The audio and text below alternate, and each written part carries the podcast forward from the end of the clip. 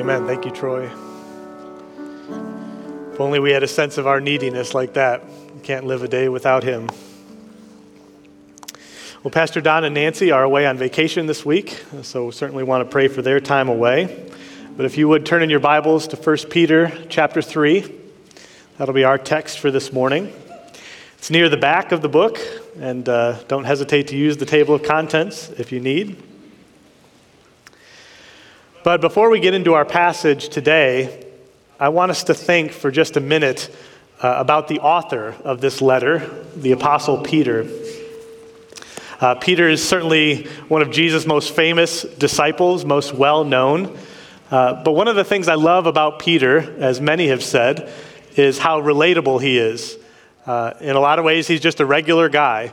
You know, he has good moments, bad moments, uh, and he really embodies, to me, so much of the Christian life.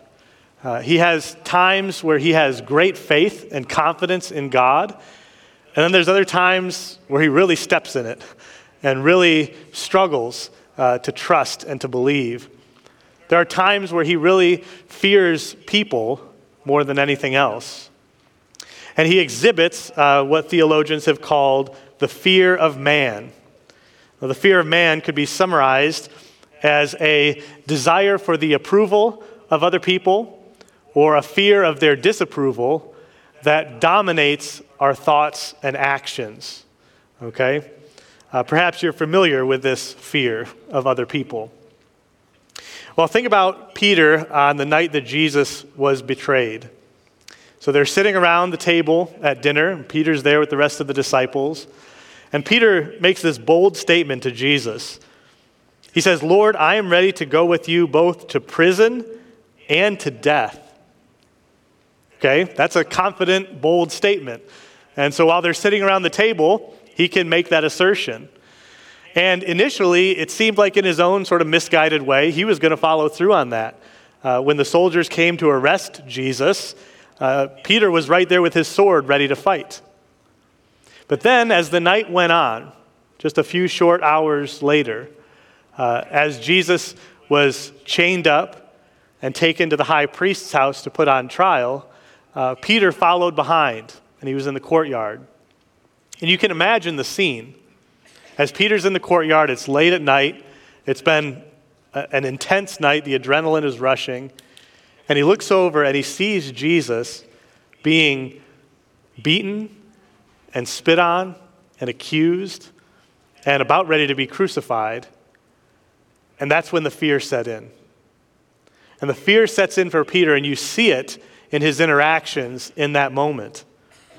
The servant girl came and asked him, Hey, you were with Jesus, weren't you? He says, What? No, I, I don't know what you're talking about. And then another one came. No, I, I recognize your accent. You're one of them, aren't you? He said, Man, I am not one of them.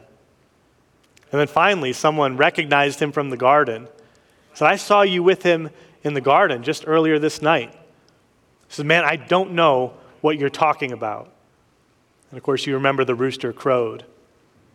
Well, what changed in the span of just a few hours for Peter? Well, the answer is fairly obvious it was the fear of man.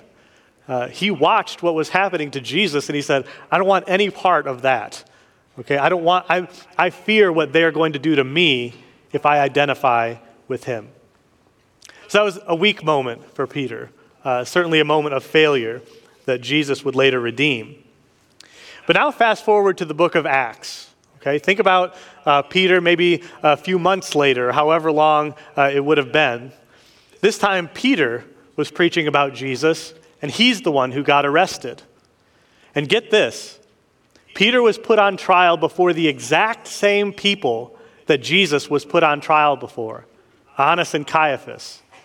And you can imagine, as Peter is himself arrested and walking to his trial, he probably passed by the same courtyard where he had previously denied Jesus. But this time the scene was very different. As he's standing there on trial, he stands up before the people, these people he was once very afraid of, and he says this in Acts 4 Rulers of the people and elders, let it be known to all of you and to all the people of Israel that this Jesus is the stone rejected by you, the builders which has become the cornerstone. And there is salvation in no one else, for there is no other name under heaven given among men by which we must be saved. Wow, that's a bold statement. These are the people who lobbied for Jesus to be crucified. And Peter's telling them to their face, You made the wrong choice. You rejected the Lord of glory, the giver of life. And now, the only way to be saved is to trust in his name, in the name of Jesus. Something massive had changed for Peter between the night Jesus was betrayed and the day of his own trial. What was that transformation? Well, that's precisely what he's going to talk about in our passage here today. The thing that made him go from fear to faith. So follow along, would you, as I read from 1 Peter chapter 3, beginning in verse 13. Now, who is there to harm you if you're zealous for what is good? But even if you should suffer for righteousness' sake, you will be blessed. Have no fear of them, nor be troubled. But in your hearts, honor Christ the Lord as holy, always being prepared to make a defense to anyone who asks you for a reason for the hope that is in you. Yet do it with gentleness and respect, having a good conscience, so that when you are slandered, those who revile your good behavior in Christ may be put to shame. For it is better to suffer for doing good, if that should be God's will, than for doing evil. For Christ also suffered once for sins, the righteous for the unrighteous, that he might bring us to God, being put to death in the flesh, but made alive in the Spirit, in which he went and proclaimed to the spirits in prison, because they formerly did not obey, when God's patience waited in the days of Noah while the ark was being prepared, in which a few, that is, eight persons, were brought safely through water. Baptism, which corresponds to this, now saves you, not as a removal of dirt from the body, but as an appeal or a pledge to God for a good conscience through the resurrection of Jesus Christ, who has gone into heaven and is at the right hand of God with angels, authorities, and powers, having been subjected to him. So, our main idea this morning, we've actually already sung it a couple of times. Our main idea is because Jesus lives, we can face tomorrow. Or put another way, a longer way, because Christ has won the ultimate victory, we don't need to fear what people might do to us. And so, this first paragraph is really for us as Christians to think about how we face tomorrow. Now, there's a lot of uncertainty about tomorrow for us, isn't there? Uh, you think about the culture we live in, uh, we've enjoyed a lot of material blessing uh, in our country as Christians. Uh, and certainly we still do. I mean, we're gathering freely this morning. There's a lot to be thankful for. But you can't help but think that persecution's never quite that far away. There's always uh, a temptation uh, to be too comfortable with our present circumstances. But one professor said, uh, Edmund Clowney, who uh, wrote a great commentary on 1 Peter, uh, the quote will be up on the screen in just a minute. He said, Churches today that experience little persecution need Peter's instruction. In a future nearer than they suppose, they may find themselves suffering with the rest of Christ's afflicted church in the world. Well, that's true. Now, unlike our brothers and sisters in, say, uh, West Africa, we're not in danger of Boko Haram coming in and kidnapping us at gunpoint and breaking up our gathering. Okay, that's not what I'm talking about. But you have to admit there's been a shift in our culture. Uh, maybe a generation or two ago, the culture was basically pro Christian. It was generally a good thing to be a Christian in the culture. From there, it shifted to sort of a neutral. Uh, the culture was becoming more what would be called post Christian, where most people are not Christian anymore, but it's still seen as a, uh, an okay thing to be a Christian. To now, there's an increasing anti Christian sentiment in our culture. Uh, there just is. And so we need to be aware of what Peter's talking about here. Even though the threats don't seem as imminent or as severe, uh, it's still very much relevant for us today. And Peter's argument in this section, uh, it begins with a play on an assumption that we all hold. Uh, we all have this assumption about fairness in us. So we tend to think okay, there's right and there's wrong. If you do what is right, you won't be punished. Uh, you might not always be rewarded, but at least you won't be punished. If you do wrong, on the other hand, you can expect to be punished. That's, that's the assumption we all operate with. It's a, a sense of fairness. And so the question is rhetorical Who is there to harm you if you are zealous for what is good? Well, the obvious answer is no one. No one's going to punish you if you're doing what is right, what is good. But the reality for Peter's readers and for a lot of Christians today is that's simply not how life works. Life isn't fair. Uh, sometimes people do wrong and they do get away with it for a time. And sometimes, as Christians, we want to do what's right, what is good, what is God honoring, and we find harm uh, as a result. So, not always, but sometimes, as Christians, we can count on suffering for doing what's right. It's really part of our calling that Peter already explained in 1 Peter chapter 2. He said, If when you do good and suffer for it, you endure, this is a gracious thing in the sight of God. For to this, that is, suffering while doing good, to that you have been called. And again, here he acknowledges the real possibility that we might suffer for righteousness' sake. The reality of life in a world that is hostile to God is that if we love God and we want to honor God with our lives, we want to serve Him be loyal to Him, we're going to find that hostility directed at us from time to time. Uh, we can just expect that that will be the case. And there's a measure of fear that comes with this, isn't there? Uh, there's a fear about what other people think of us as Christians.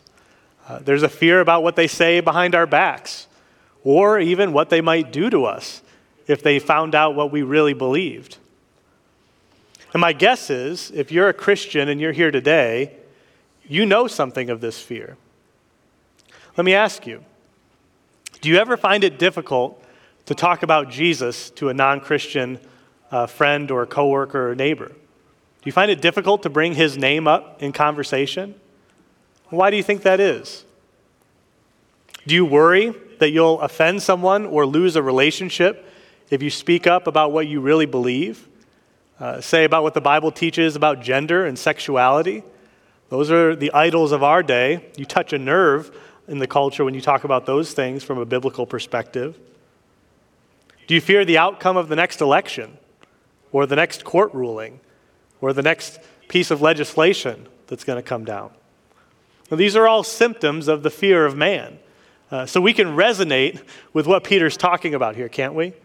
Right? We can resonate with the thought if I speak up for what's right, it could go badly for me.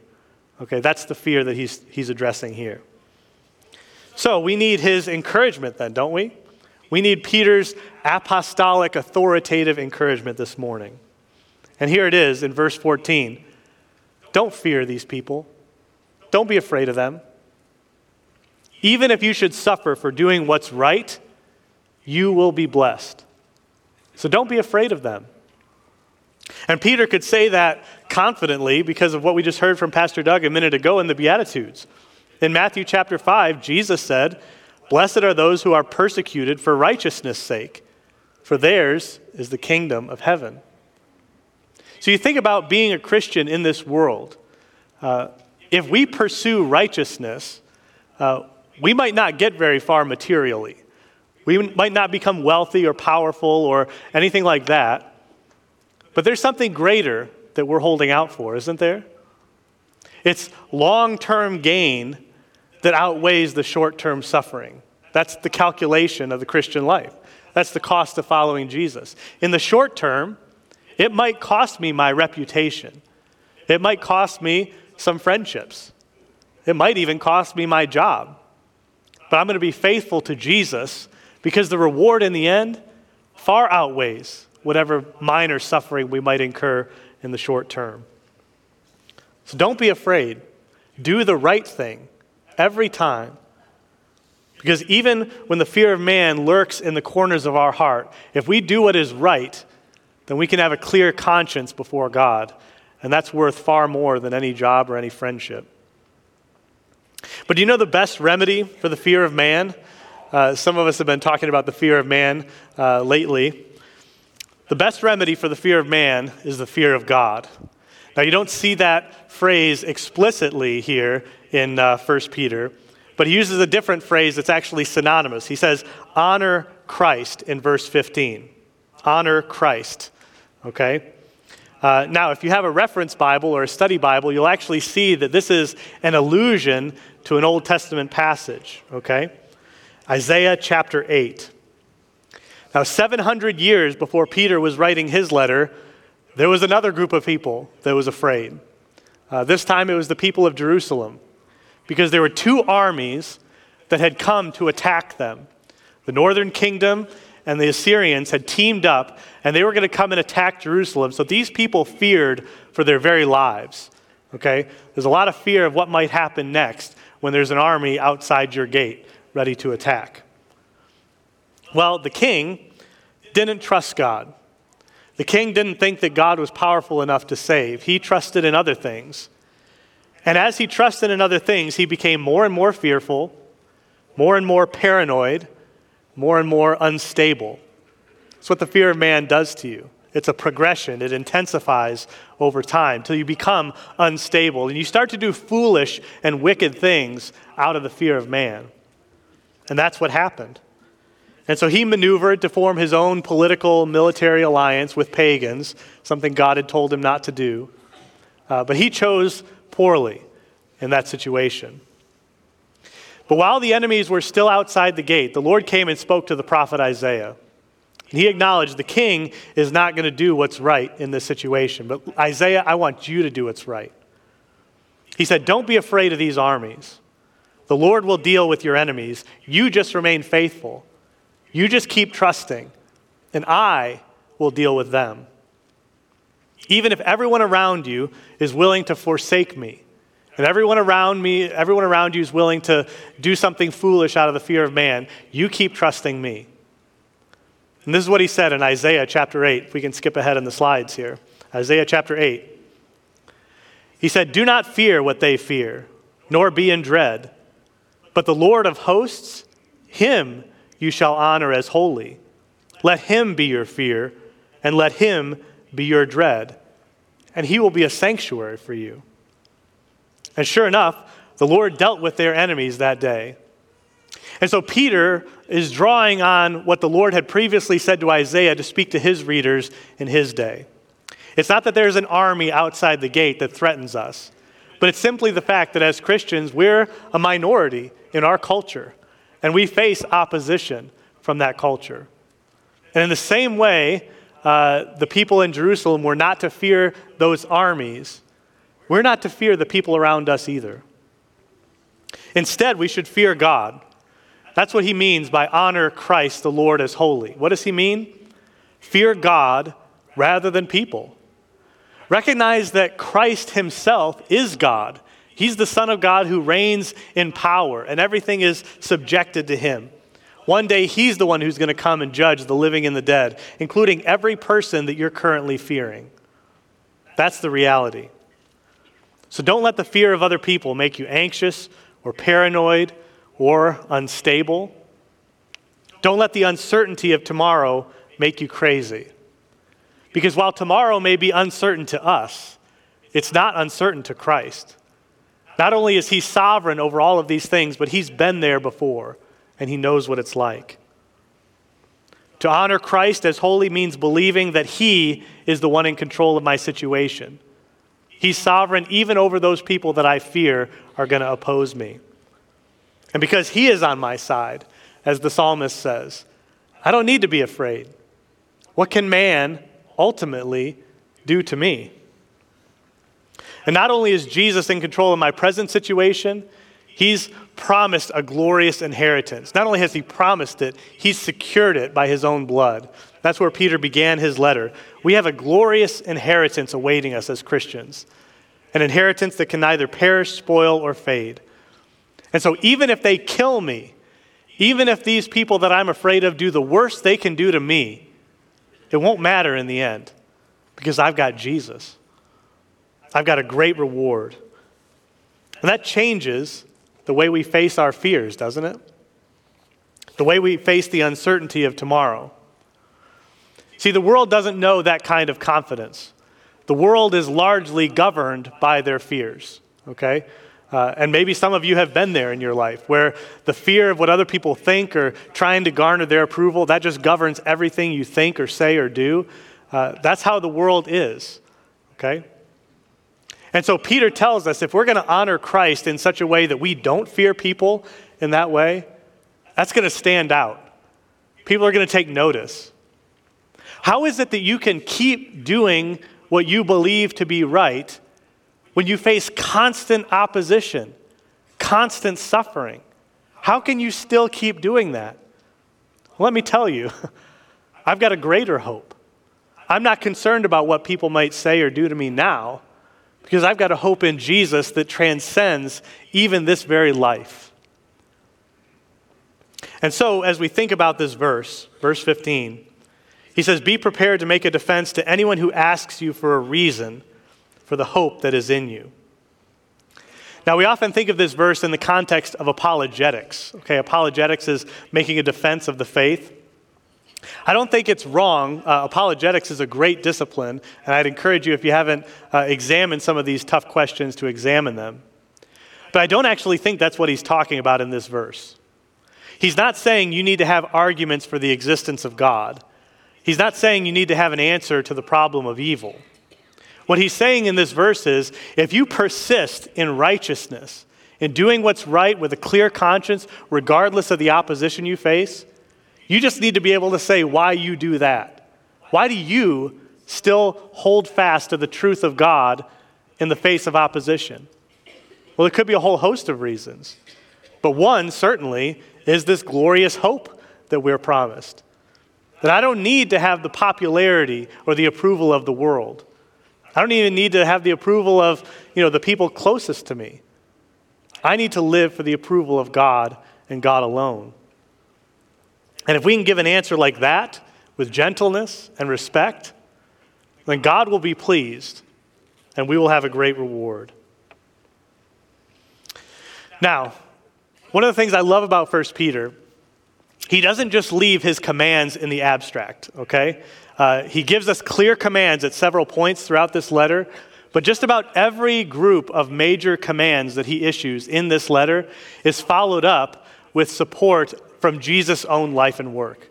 Every imperative is grounded in the person and work of Jesus Christ. And that's true here too. Everything comes back to Jesus. And so that brings us to verse 18 to 22.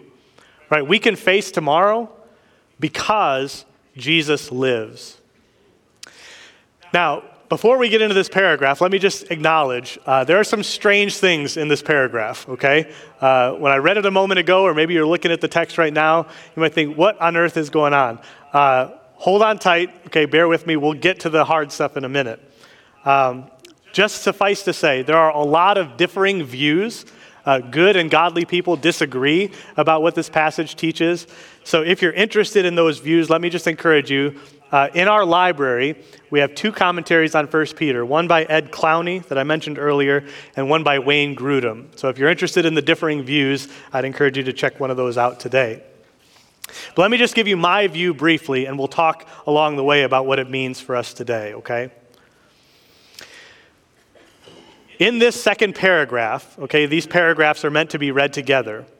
He's drawing a parallel between our suffering and Christ's suffering. Notice in verse 18, the also, okay? Christ also suffered. So, what he's saying is, you might be suffering for righteousness now. Christ also suffered. And not only did he suffer for what is right, but he is the righteous one who suffered, okay? He is the righteous who suffered for sins, that is, our sins, to bring the unrighteous, that is, us, to God. Okay? So his righteous suffering had a good and glorious outcome, which is our reconciliation with God. Okay? And let me just pause here, too, to say if you're not a Christian here, uh, or maybe you're just exploring what Christianity is all about, really think about verse 18. Okay? If you take anything away from this morning, if you're not a believer, uh, look at verse 18, because this really is the essence of Christianity. If all the rest of world religions are trying to earn our way to God, okay, only Christianity said God came down to us in the person of Jesus Christ to bring us back into fellowship with Him, back into a relationship with God, to save us. Okay, so salvation is not that we are somehow righteous, only Christ is righteous. We are the unrighteous that He had to come and bring back to God through His suffering. Okay, so just a quick note on that. Please pay attention to this verse. But then, as we think about our suffering as Christians, lest we be proud in thinking that somehow our suffering for righteousness somehow gives us a better standing with God, we need to be reminded that our suffering for what is right was preceded by Christ's, and He did that because we couldn't do it on our own. Okay, so there's no room for pride here. But despite the worst suffering that human beings could inflict on Jesus, Jesus won the final victory. Okay? Jesus suffered being put to death in the flesh. He died on the cross. But that's not the end of the story, right? Look at verse 18. He was put to death in the flesh, the worst suffering human beings could inflict on him, but he was made alive in the spirit. Jesus won the victory over the worst they could do to him. You see the parallel? So don't fear the worst that people can do to you, because if you're in Jesus, if you belong to Christ, then you're going to win the victory too. Okay? That's the parallel that Peter's drawing in this passage. Whatever the worst form of suffering, the kind that you most fear right now, think about your worst fear when it, when it comes to other people. You know, sometimes you say, What's your worst fear? Well, being buried alive. Okay, well, not quite that, right? But like the worst suffering that you can imagine in your real life, someone doing to you.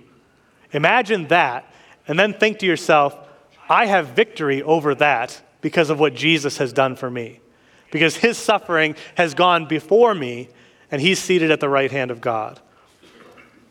Jesus suffered far worse than any of us ever will, and he won the victory. And because he won the victory, if we belong to him, his victory is ours. His victory becomes ours. Because Jesus lives, we can face tomorrow. Amen? Jesus' victory over the forces of evil in the resurrection gives us a real hope that our suffering will not be the end of our story, but that we too will experience resurrection and victory, even as we suffer for righteousness. Now, here's where it gets a little tricky, okay, so bear with me. The next couple of verses, beginning of verse 19, explain what happened after Jesus rose from the dead.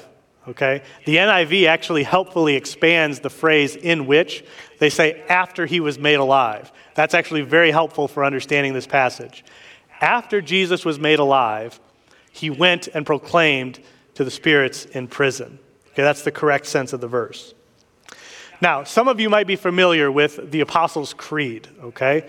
Uh, the Apostles' Creed, it's actually number 716 in your hymnal if you want to look at it later on. But there's a line in the Apostles' Creed about Jesus that says he descended into hell. And sometimes people use this verse here uh, as justification for that. Uh, that's actually not what's happening in this verse. There are other verses that kind of speak to that. But right here, what he's saying is after Jesus rose, after he ascended into heaven, this is what happened. He went and proclaimed to the spirits in heaven. Okay? So he was made alive in the spirit, that is, in the realm of the spirit. That's like heaven.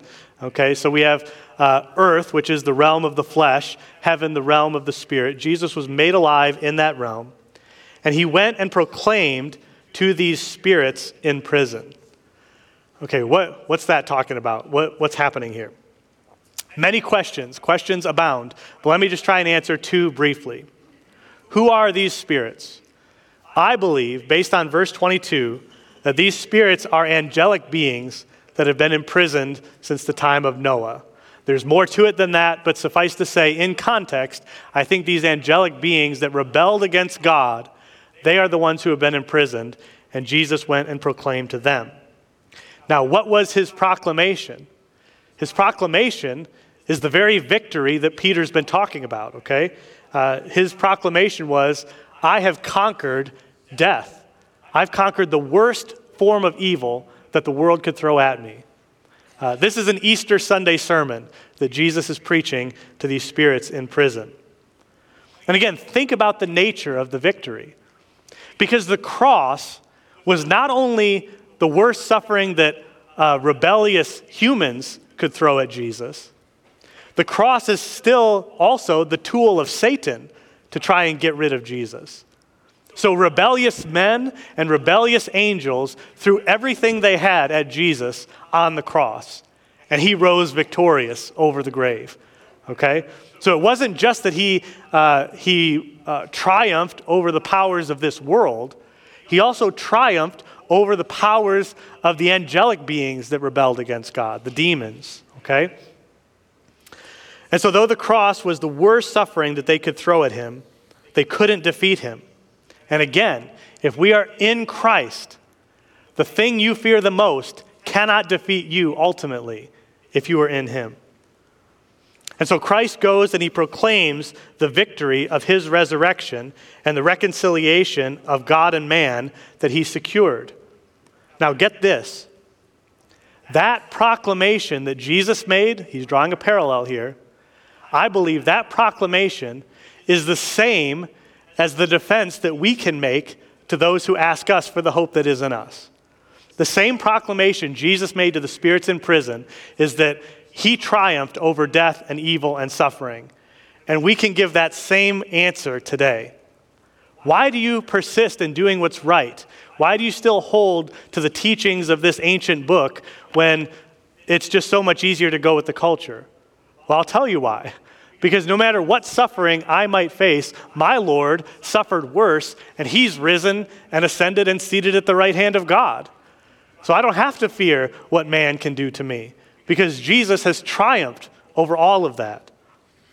So if you want to honor Christ the Lord as holy this morning, this week, proclaim his victory in the resurrection.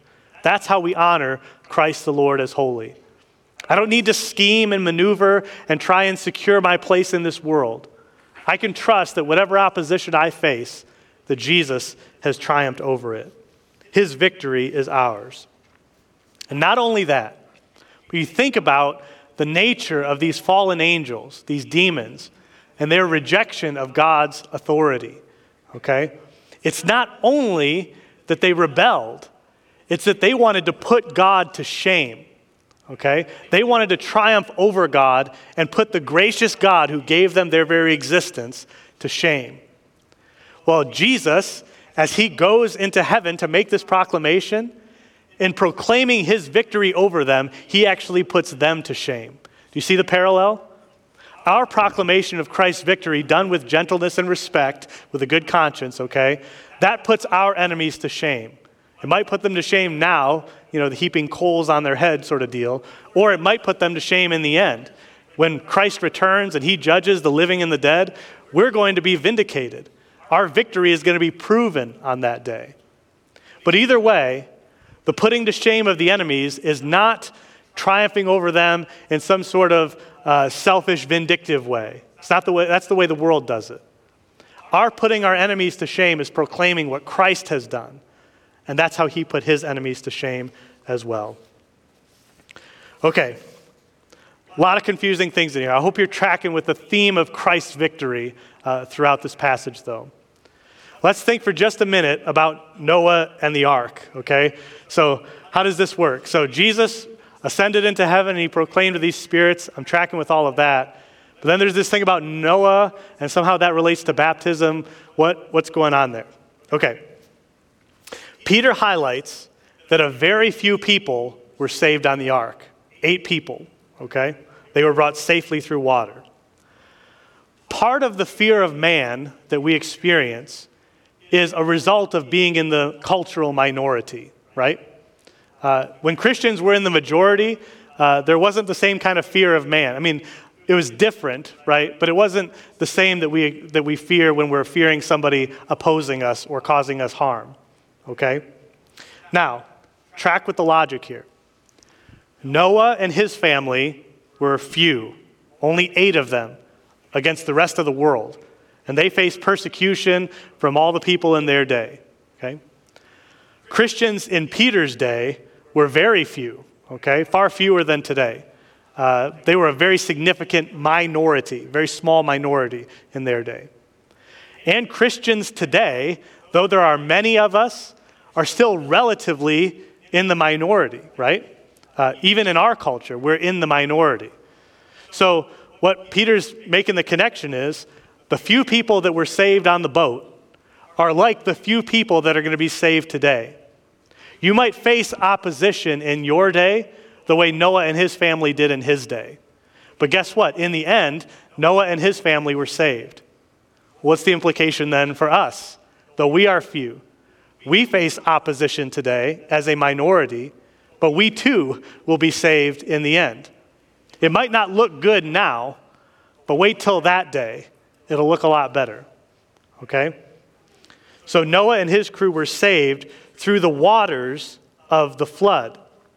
Now, the same water that brought judgment on the rebellious world is the same water that actually proved to be salvation for Noah as the boat sort of floated on the water till the waters receded to the dry land, okay? So, what does that have to do then with baptism?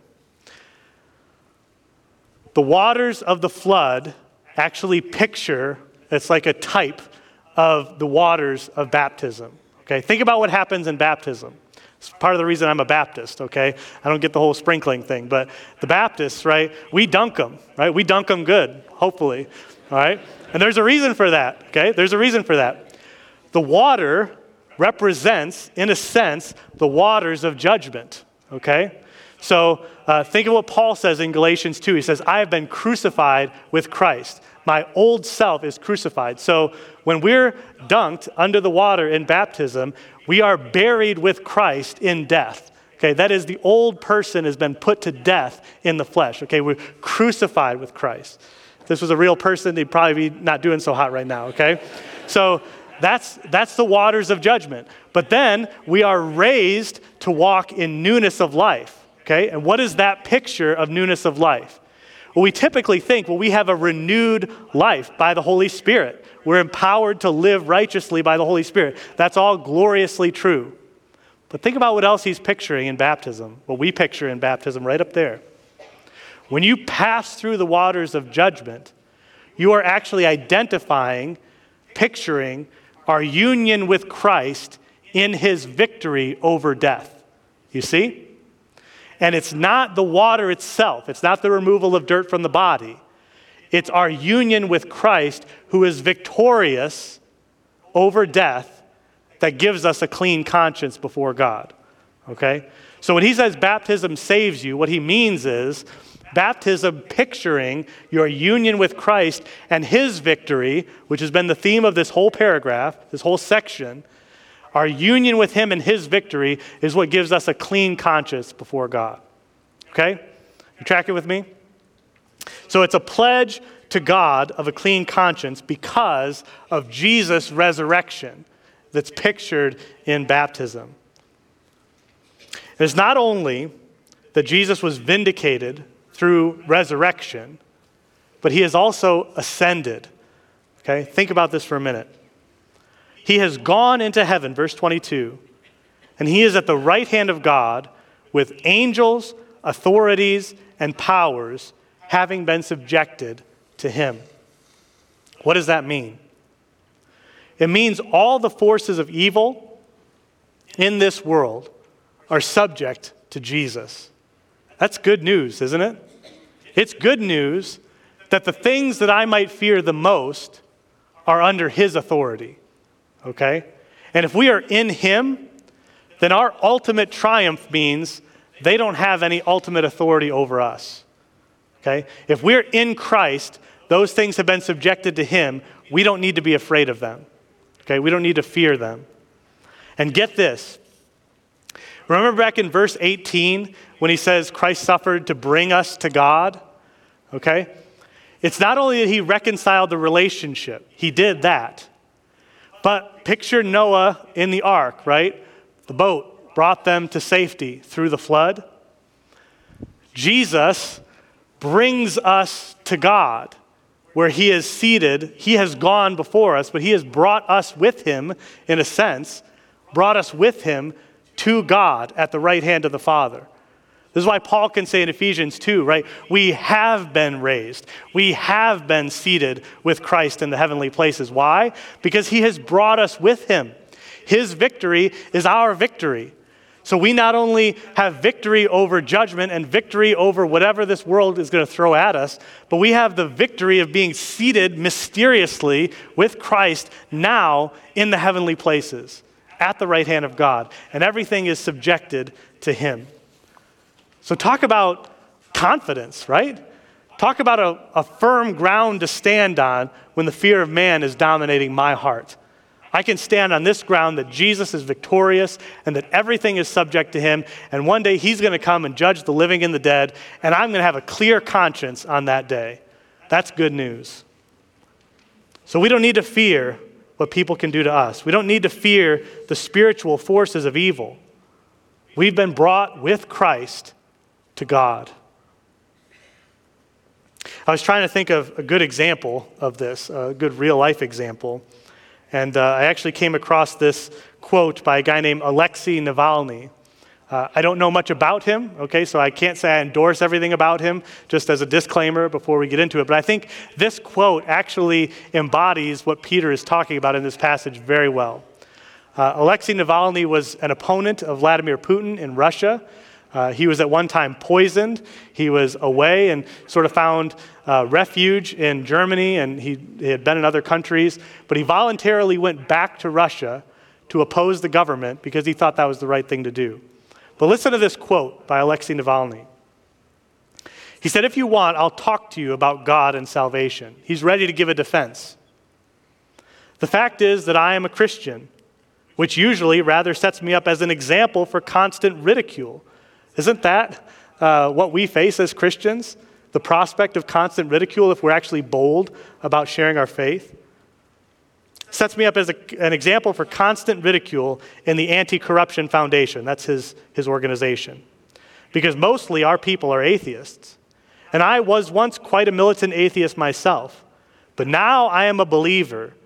And that helps me a lot in my activities because everything becomes much, much easier. I think about things less. He's not afraid of people. There are fewer dilemmas in my life because there is a book right here in which, in general, it is more or less clearly written what action to take in every situation.